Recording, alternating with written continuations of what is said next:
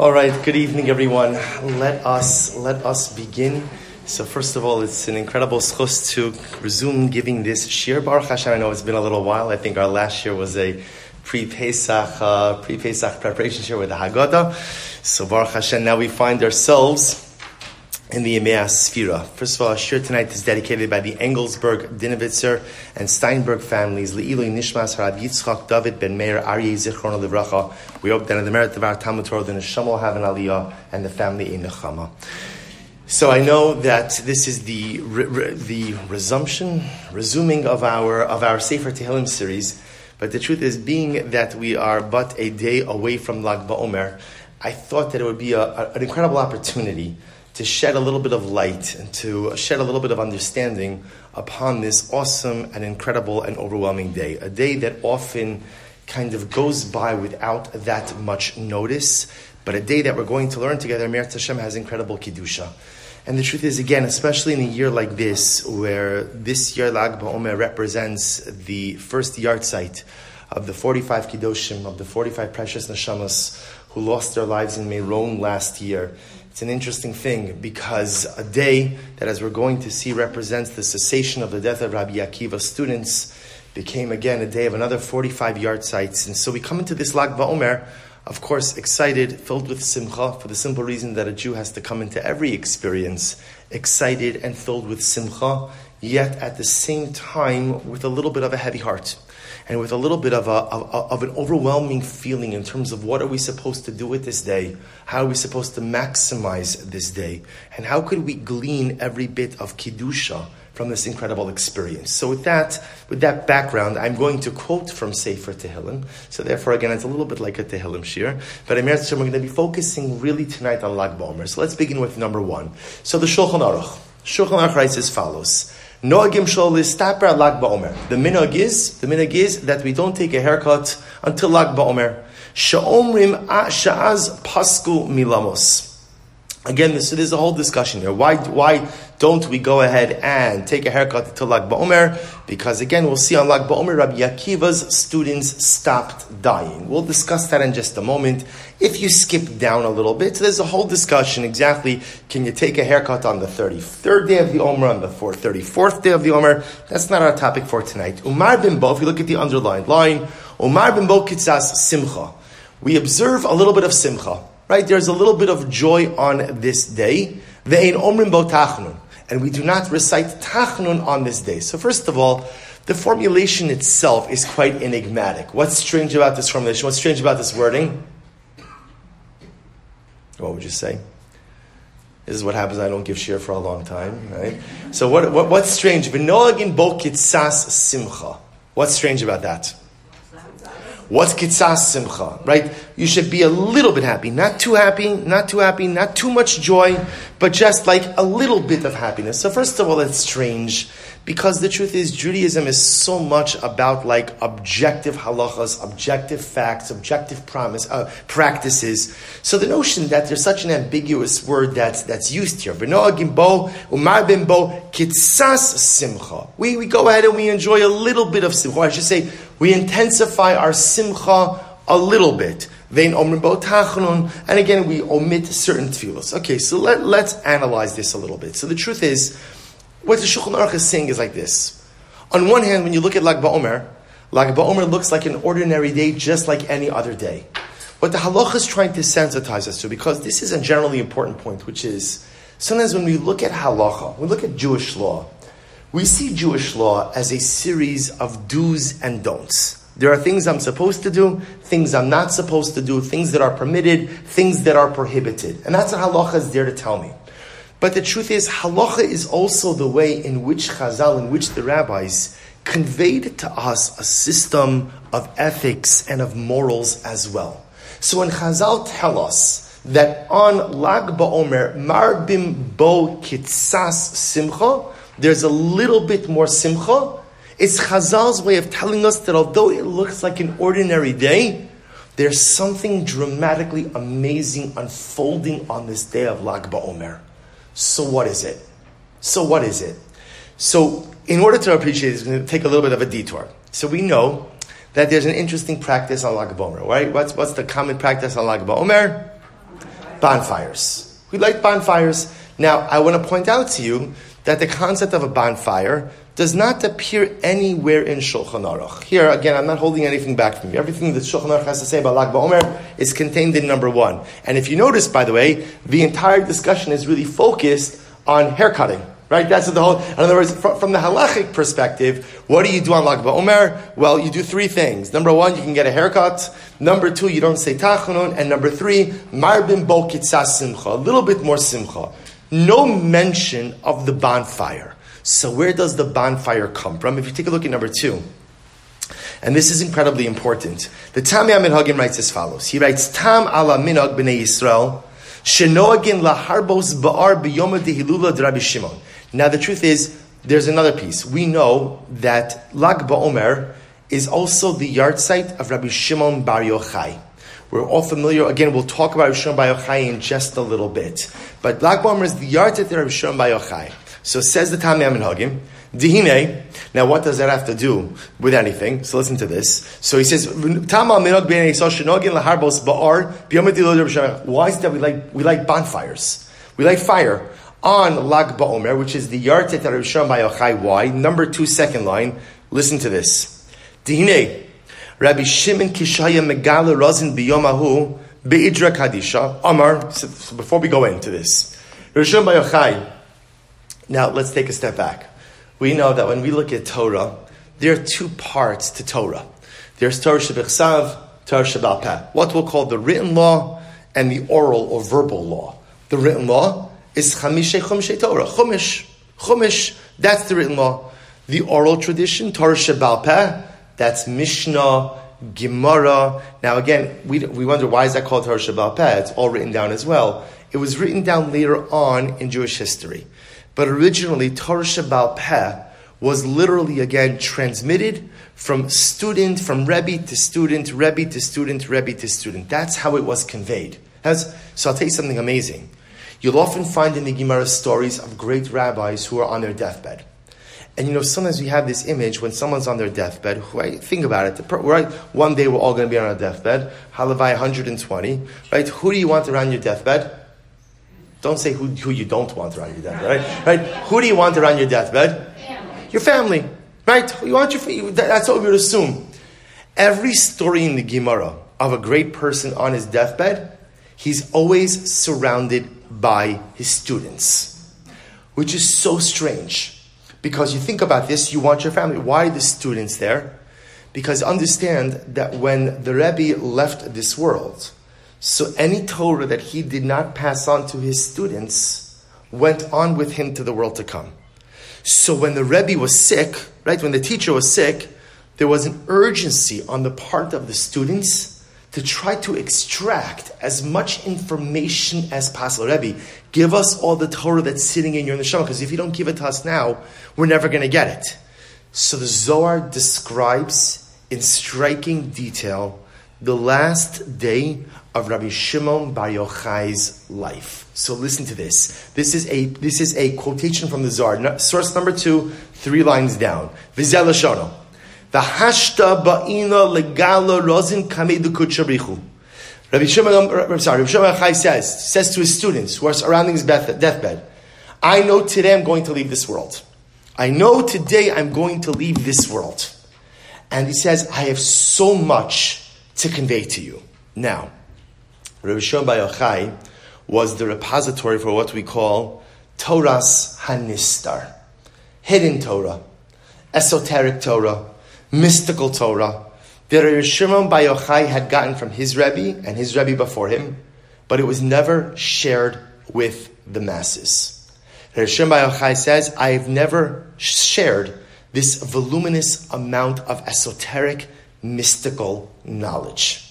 So he has all of his students gathered around his deathbed, and he says, "V'hayoma lo yisrachik lemea leduchtei kiyom achara, daha kol yoma do birshusi kaimo." And then Rosh on his deathbed said, "Son, son, not S O N, not referring to his son, S U N, son, I refuse to let you set until I finish conveying all the Torah I need to convey." And the Zohar records a dramatic miracle. that on that last day of Shimon Bar Yochai's life, the sun did not set for hours.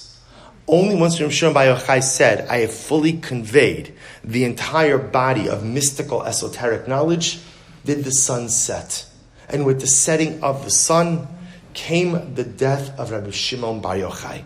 Says, says the Tamei HaMinhagim, that's why we light bonfires on Lag BaOmer. Because the bonfire that we light at night, the bonfire that we light at night is, is our way of bringing light into the darkness symbolizing that what happened on this day, the 33rd day of the Omer, Rabbi Shimon Bar Yochai refused to allow the sun to set, and he continued the light, even in what was supposed to be nighttime. He continued the light forward and forward. He would not allow the day to end. This, says the Tamei HaMinhagim, is the symbolism and the meaning behind the bonfires. Now I'll point out, so what happened to that knowledge? What happened to Adnaj Rabbi Shimon Bar Yochai went ahead and conveyed. So what we call today Zohar, what we call today Kabbalah, right? All of these, what I guess what we call colloquially today Jewish mysticism, right? Jewish mysticism, the source of that is all from Rabbi Shimon Bar Yochai and his conveyance of that body of information on his deathbed. That's what happened. That's the bonfire. So the bonfire, again, directly linked to Rashbi, to Rav Shimon Bar Yochai, didn't allow the sun to set, kept the light going even into the night. We recreate that with our bonfires. But the truth is, we're going to see that the bonfire also has another additional symbolism. Take a look at number three. So this is a famous Gemara, famous Gemara, Gemara that tells the story of Rabbi Akiva's students. But the truth is, before people often know the story of Rabbi Akiva's students, but the introduction to the story is incredibly important as well. Look at number three. Rabbi Yehoshua Omer. It's a profound Gemara. Just to give you the backdrop over here, actually, the topic of the Gemara, Maseches Yevamos, Yevamos is a complicated Masechta, complicated Masechta. In this particular section over here, it's talking about the mitzvah Piryah V'rivyah, the mitzvah to have children. So the Gemara talks about Rabbi Yehoshua Omer, Nosa Adam Isha Bialduso, Yisa Isha Biziknuso. Even if a person married when he was young, he should also marry when he's older. Now, which again, not our topic for, for, for tonight, but an interesting topic, an interesting topic that gets actually to the fundamental core of marriage, right? Is marriage for procreation or is marriage for companionship? Or is it some type of hybrid? So the Gemara seems to clearly indicate over here that even if a person is no longer having children, the idea of companionship is so important for health and happiness in life. Okay, goes on, even if a person had children when they're young, a person should try to have children even when they're older. Shina Emar quotes over here the beautiful pasuk. Baboker zara as zarecha in the morning, literally meaning it literally means in the morning, sow your field, plant your field, ula erev atanech yadecha. But in the evening, don't withdraw your hand. Ki eincha yodea eza yichshar. Because in life, you never know what's going to work out. Hazeh, ozeh. Will this work out? Will that work out? Vim shneim ke'echad. And if everything you do works out, tovim, good for you. Good for you. So just a very profound pasuk in Koheles. Literally, plant your field during the day. In other words, do things in your youth. But even if you do things in your youth, don't rely on the things of your youth because sometimes the things which we put incredible amounts of effort into aren't sustainable. Right? Sometimes things we work very hard on when we're young just simply dissipate and evaporate. So therefore, you have to accomplish in your old age. Sometimes in life, the things I accomplish when I accomplish when I'm young endure. Sometimes the things that I do in life with my old age endure. And but often, what the Gemara is describing is often, often, maybe it's even more than often. No one is successful all of the time. I, I, find that sometimes this is one of the greatest challenges. I feel old by saying this, but that young people encounter today.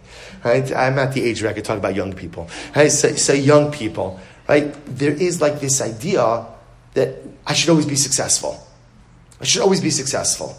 And the truth is, there's a lot of reasons for it. It starts from really when like our kids are young and we've somehow fallen prey to this mindset that everyone is a winner and everyone gets a trophy and no one can chas v'shalom lose. So if you're brought up and you're never taught that sometimes in life you lose, then you don't know how to deal with defeat in life. And defeat, we encounter defeat all the time. And it's very affirming because the Gemara says a lot of times you plan things when you're young and they don't work. And sometimes you plan things when you're old and it doesn't work. So what's the answer? So how do you deal with that? Diversify. Diversify. Plant when you're young, plant when you're old. And what's the good news? If you plant when you're young and you plant when accomplish when you're young, accomplish when you're old. What's the good news? Something will endure. Not everything, because no one has everything. No one is always successful. But if you accomplish when you're young, accomplish when you're old, something will stick. Something will remain, and that is an accomplished life. And it's so profound. Shlomo Melech is telling us an accomplished life is not one where you are always successful, because no one is always successful. An accomplished life is when you push yourself to accomplish in every stage, in every situation, because if you live a life like that, you will have some accomplishment to your name. The Gemara goes on. Here we go. Rabbi Kiva, Rabbi Kiva says, Lama Torah bialduso, yimo Torah biziknuso. Even if you learn Torah when you're young, right, make sure to learn Torah when you're old. Okay, so what? Hayulo talmidim bialdusa, which again, on a basic level, on a basic level, even if you have spiritual accomplishments when you're young, make sure to have spiritual accomplishments when you're old. Hayulo talmidim bialdusa. If you had students when you were young, yihiu lo talmidim. Make sure to establish more students when you are old. And Rabbi Akiva quotes the same pasuk we just quoted, right? Plant your field in the morning, in the evening, don't withhold your hand, don't pull back your hand, for you never know what will endure. Beautiful. But now the Gemara goes on. Amru, this is the famous Gemara. Shnemasar elef zugim talmidim hayilo Rabbi Akiva. Rabbi Akiva had 12,000 pairs of students, 24,000 talmidim. MiGevas ad Antipras, from one end of Eretz Yisrael to the other end of Eretz Yisrael. V'kulan mesu beperek echad. And they all died in the same time.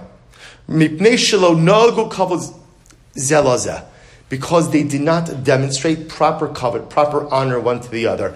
Now, what exactly that means, what was the nature of their infraction, what did they do wrong, that's not our topic for tonight. Ha'olam. Now, you have to understand, Rabbi Akiva was the Gadol HaDor. He was the leading rabbi of the generation. His students were the future of the Torah community of Am Yisrael. 24,000 Talmidim perish. 24,000 Talmidim simply wholly and fully disappear. Everything disappears. Everything disappears. Vahaya Olam Shamim. The world was absolutely desolate, which means the, the world was spiritually desolate. Ad Sheba Rabbi Akiva, Eitzel Rabbi Shebadarim, until Rabbi Akiva came along to the rabbis in the south. V'shanalam, Rabbi Akiva went to the south of Eretz Yisrael and established five new students. Rabbi Meir, Rabbi Yehuda, Rabbi Yossi, Rabbi Shimon. By the way, that Rabbi Shimon is Rabbi Shimon Bar Yochai. Rabbi Shimon Bar Yochai was a student of Rabbi Akiva. Rabbi Elazar ben Shamua. Five new students. 24,000 students died. Five new students. The Haim Haim Ha'emidu Torah Osashah. And Rabbi Akiva rebuilt the entire Torah community from these five. The Gemara says, why is this important for us? When did the students die? Between Pesach until Shavuos. Between Pesach until Shavuos. This period of time that we are in now is when the students of Rabbi Akiva died. Now let's go back for just a moment. Shulchan Aruch said, Shulchan Aruch said, why is it that the mourning ends on Lag BaOmer? Why does the mourning end on Lag BaOmer? Why? Because the Gemara, is it's the first line in number one, Sha'az pasku milamos. Because Rabbi Akiva's students stopped dying. Now, why did Rabbi Akiva's students stop dying? Why? Because they all died. Right? In other words, it's, it's not the pshat, it's not the pshat that like, oh, there was this terrible plague and then it stopped. They stopped dying because there was no one left. In other words, the last of the 20, the last Levaya, the last Levaya of the 20, the 24,000 student was on Lag BaOmer. That was it. That, that, that, that, that was the end. which just intensifies our question even more. Because what's going on over here? So again, I guess it's a relief. I guess it's a relief that no one else died. Definitely a relief. But at the end of the day, it's not really a relief. No one else died because there was no one else to die. So what we're celebrating essentially on Lag BaOmer is the end, the cessation of the plague which claimed all of Rabbi Akiva's students. So where in Judaism do we see such a celebration like this? That at the end the day, that we celebrate the end of something bad? In other words, even if you think about it, the truth is you could say we celebrate Pesach, right? So Pesach is emancipation. But remember again, we don't simply celebrate the end of servitude. What we celebrate is the beginning of freedom. That's really what we're celebrating, right? Pesach was celebrating is the fact that we could be a free people and we could march up to Har Sinai. We could be, have Kabbalas HaTorah. We're celebrating what can be, not the cessation of something terrible. We have gratitude for that which was terrible that has ended. But here the Shulchan Aruch is saying we're celebrating Lag BaOmer because Rabbi Akiva's students stopped dying. So what's happening here? One more piece. Take a look at number four. So this is a truly incredible piece in the Be'er Parsha. Belech Biramin. He writes as follows. He says, Ata binu vizbonu noras. So the Be'er Parsha says, let's take a look at this. What, what is it that happened on Lag BaOmer? Kodem Pesach Amad Rabbi Akiva Bereshis Yeshiva Shalchav Dalit Alofim Talmidim Kulam Gidolei Torah so l- listen to how he frames it. If you would have come to visit Rabbi Akiva on the week before Pesach, right, where would you have found Rabbi Akiva? Where would you have found him? In his yeshiva. And how many Talmidim are there in Rabbi Akiva's yeshiva? 24,000. 24,000 students in Rabbi Akiva's yeshiva. I would have to imagine the biggest yeshiva, the biggest yeshiva in all of Eretz Yisrael right? Learning under the Gadol HaDor. Rabbi Akiva himself was a self-made man. And what happens? He goes on a little bit.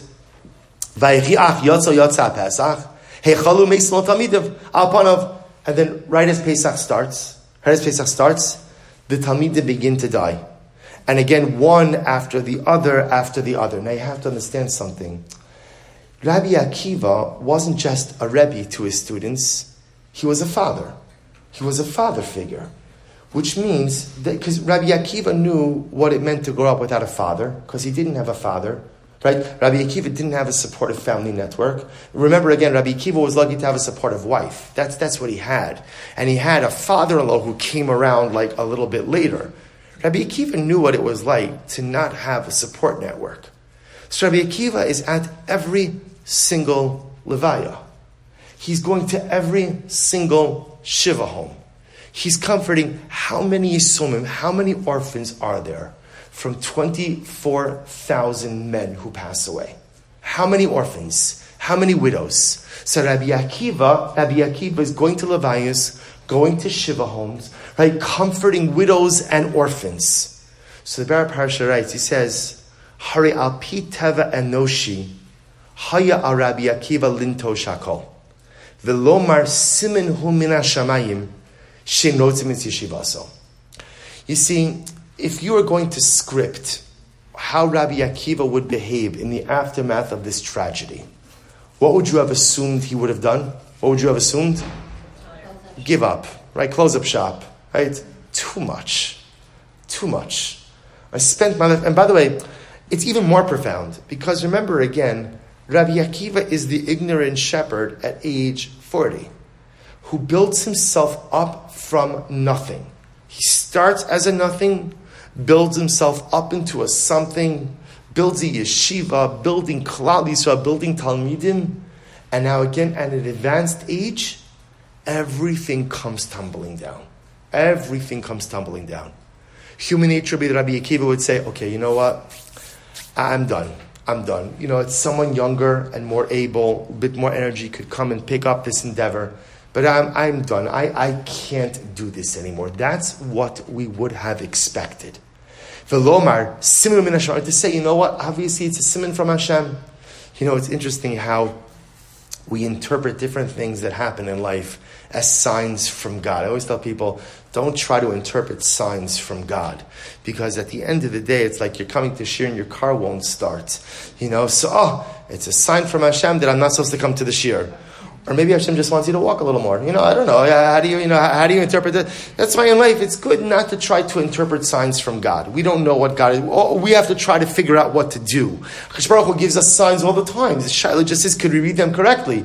Rabbi Kiya could have said, listen, 24,000 students died. That's a pretty good sign that HaKadosh Baruch Hu is no longer interested in what I have to offer. Ach Rabbi Akiva lo shasli b'lechol eila. Ela amar Torah matehei aleha. At the end of the day, do you understand what Rabbi Akiva did? Do you understand what Rabbi Akiva did? I, I think that this may be one of the most profound acts of spiritual heroism in the history of our people. This was replicated after the Holocaust as well. But Rabbi Akiva loses everything. And by the way, everything is not just like hyperbolic, everything. Everything. But chooses to pull it together, chooses to roll up his sleeves and start rebuilding again. Start rebuilding again.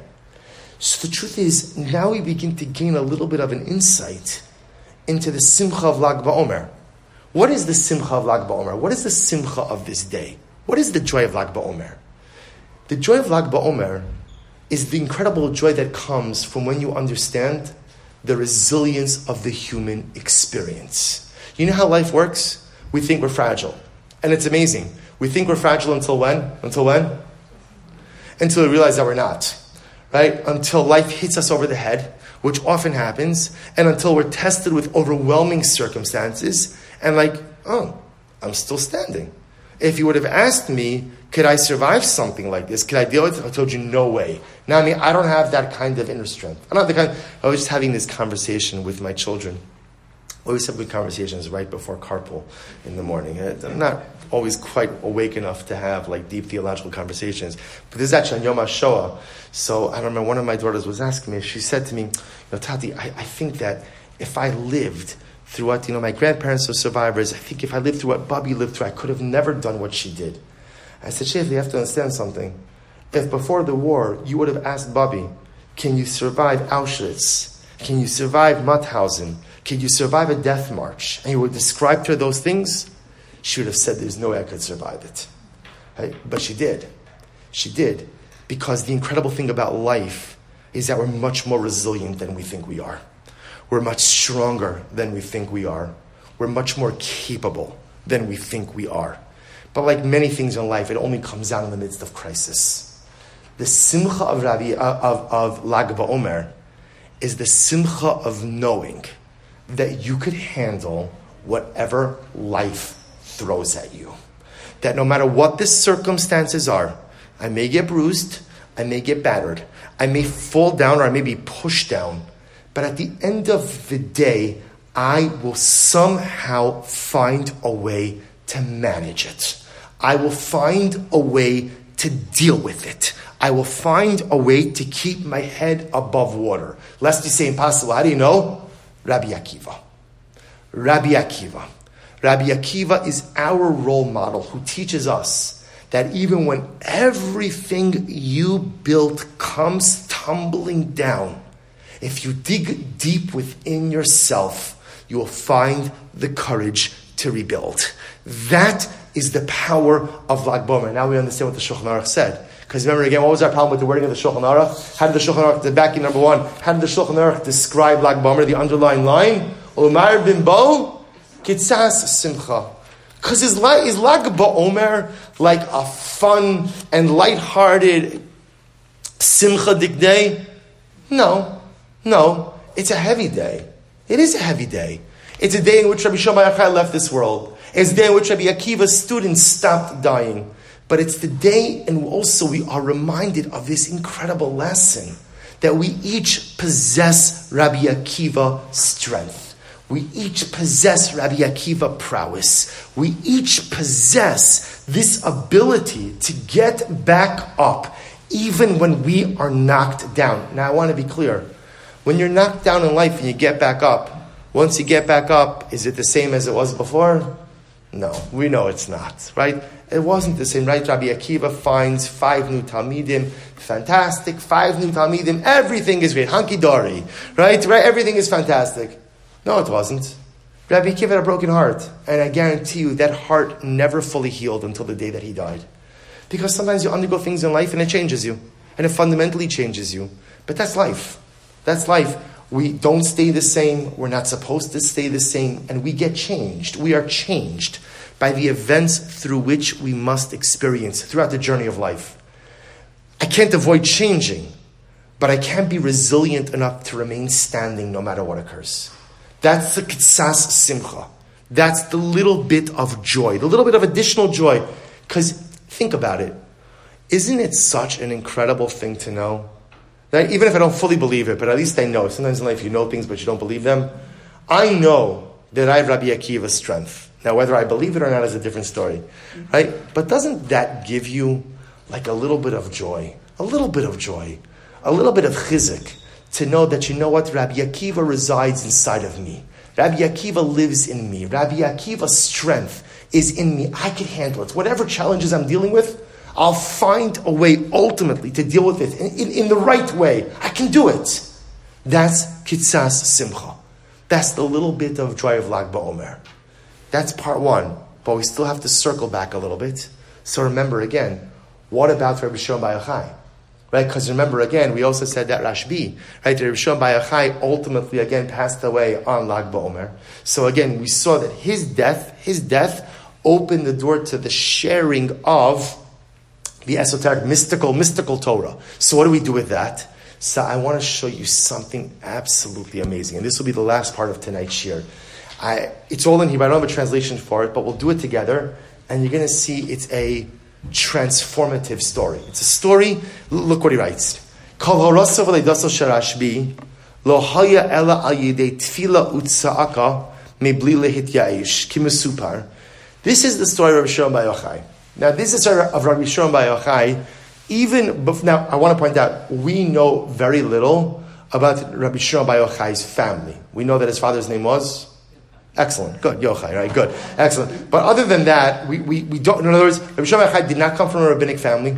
Did not come from Talmidei Chachamim. His father may have actually, according to some historical accounts, been close with the Romans. We're going to see they were. He was a Talmid of Rabbi Akiva, but ultimately, again, not, not a rabbinic rabbinical family at all. So watch this. Sheyochai aviv Shrabi Shimon lo zachal shanim harbe.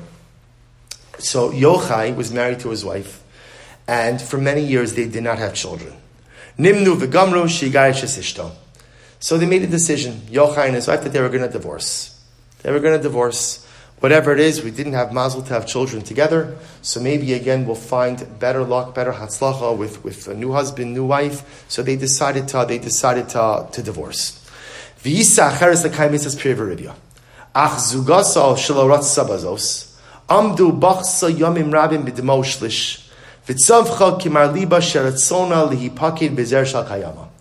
So Yochai was ready to get divorced, but his wife was not. His wife was not. And she cried bitter tears about this for many, many days. Okay, second paragraph. Below Rosh Hashanah, Ra'a Yochai b'chalomo Shehinehu omed besadim le'etim. So get ready for this. On the night of Rosh Hashanah, Yochai had a dream. What was his dream? He's standing in a field of trees. Gidolim mekutanim, big trees, little trees. V'u'atzmo nishan al geza eitz katan shen osem And Yochai sees himself standing by a small, a sapling, a small sapling that had not produced any fruit. Then he sees an angel walk into the orchard, walk into the field with a, with a bucket, a barrel filled with water.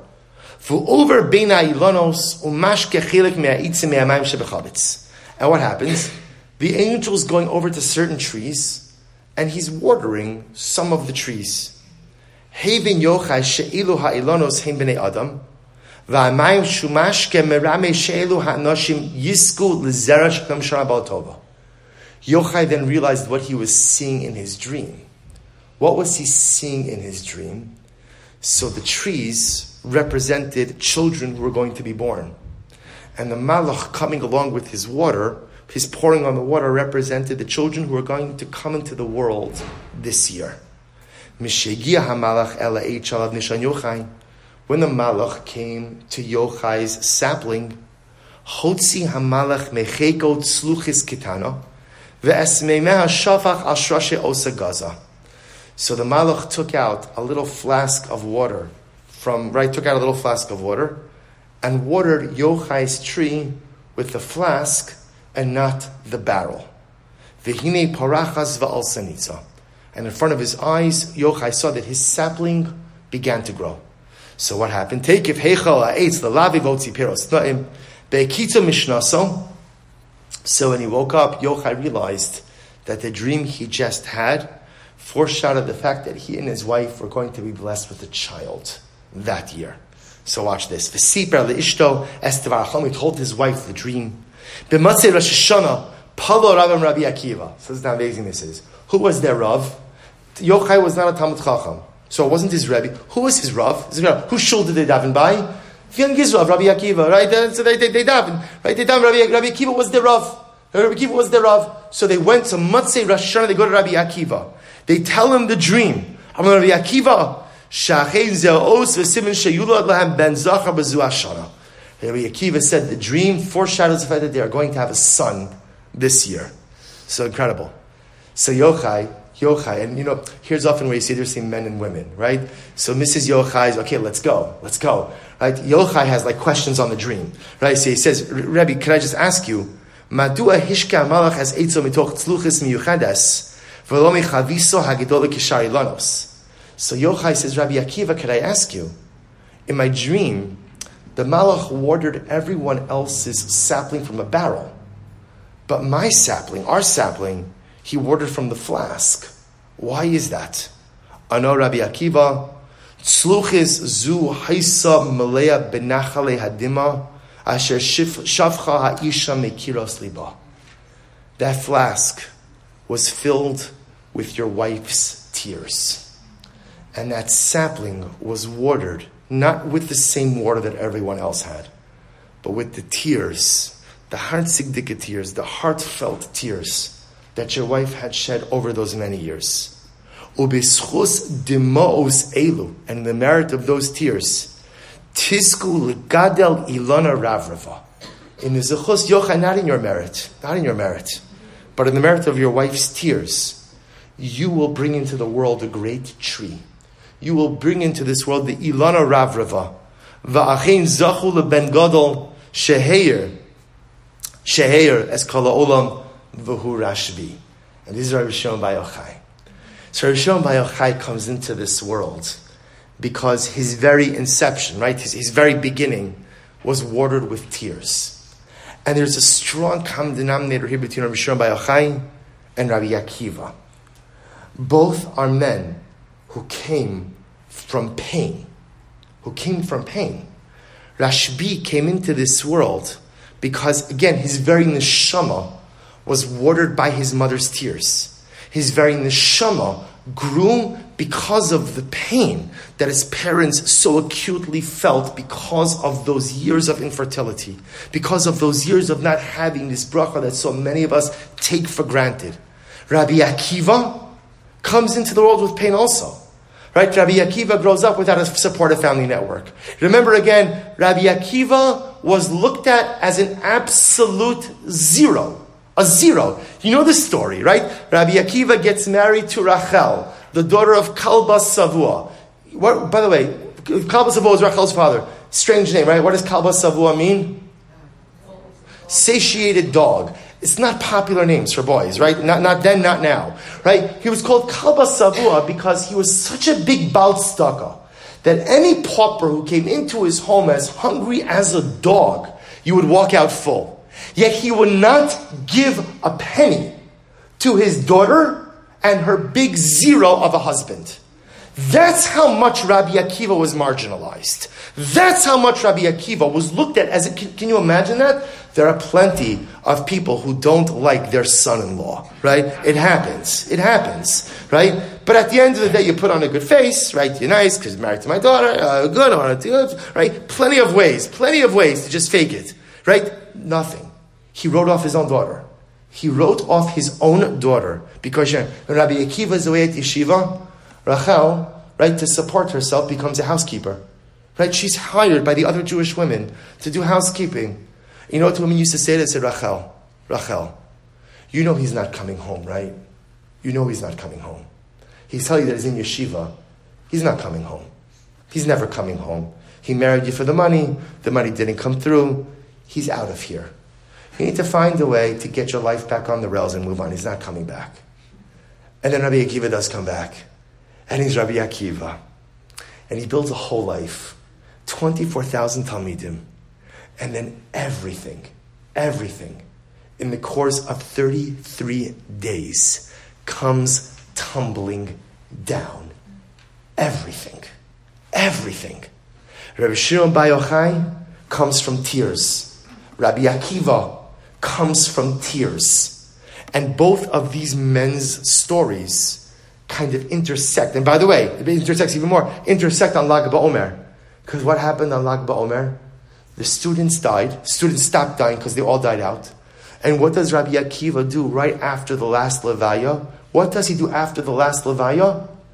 He goes to find five new students. Right after the Levaya, on Lag BaOmer itself, Rabbi Akiva goes to find five new students. And amongst those students, who did he find? None other than Rabbi Shimon Bar Yochai. Rabbi Akiva and Rabbi Shimon Bar Yochai become Talmid and Rebbe like a father and a son, and it all intersects on Lag BaOmer. Two men who came from so much pain. Rabbi Shimon Bar Yochai came from pain even before he was aware of what had occurred. Rabbi Akiva was still limping with the pain of such profound loss. But these two men find each other and they remind one another that no matter how much pain life inflicts upon you, no matter how difficult the circumstances may be, no matter how many things that you have built have come tumbling down, find the courage to build again. Because sometimes it's that which you build after you've lost everything that truly endures. And perhaps this is the message of the bonfire as well. We saw the Tamei HaMinhagim that said, we saw the Tamei HaMinhagim that said that the reason we do the bonfire is to remember the fact that Rabbi Shimon Bar would not let the sun set.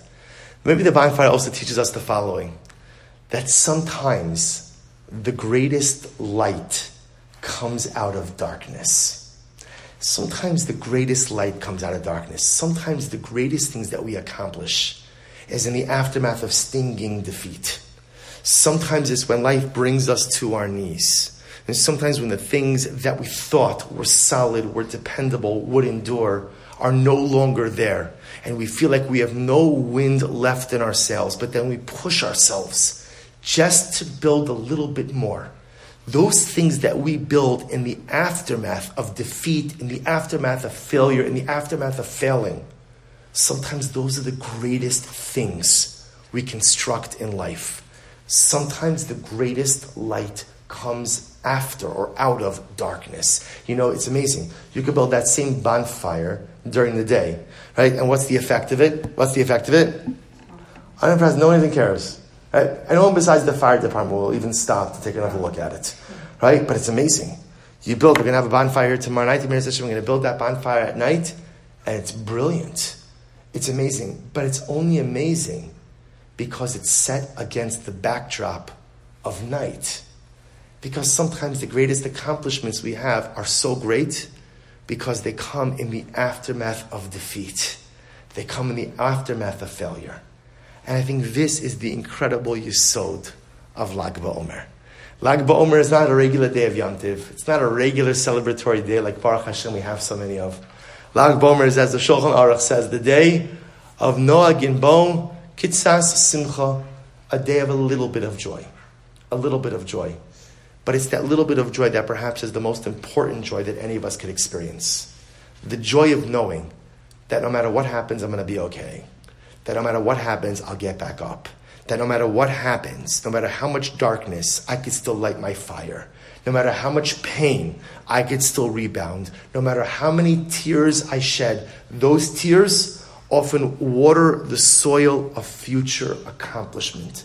The joy of Lag BaOmer is the joy of knowing that inside each of us resides Rabbi Akiva, inside each of us resides the power of Shimon Bar Yochai, and that power, that koach, is there for us to access whenever we are a little bit down and out in life. So we should be Zochem Yertz Hashem. Halavai, our life should only have peaks and no valleys. But that would be a bracha levatala, right? Because there is no such thing as a life of only peaks without valleys. It should be mostly peaks, right? And mostly brachas and mostly simchas. But when we find ourselves in the valley of life, you could draw on the koach of Lag BaOmer even on the 34th day of the Omer, even on the 42nd day of the Omer, even on the 9th of Av, even on the 5th of Elul, because this koach resides in us each and every day. It's an Lag BaOmer that we recognize it. It's an Lag BaOmer that we celebrate it, but that reminds us that we have the koach to access it whenever it is needed. We should be Meretz Hashem to light that fire, and in Meretz Hashem allow that fire to guide our way in the days, in the weeks, and in the years to come. everyone.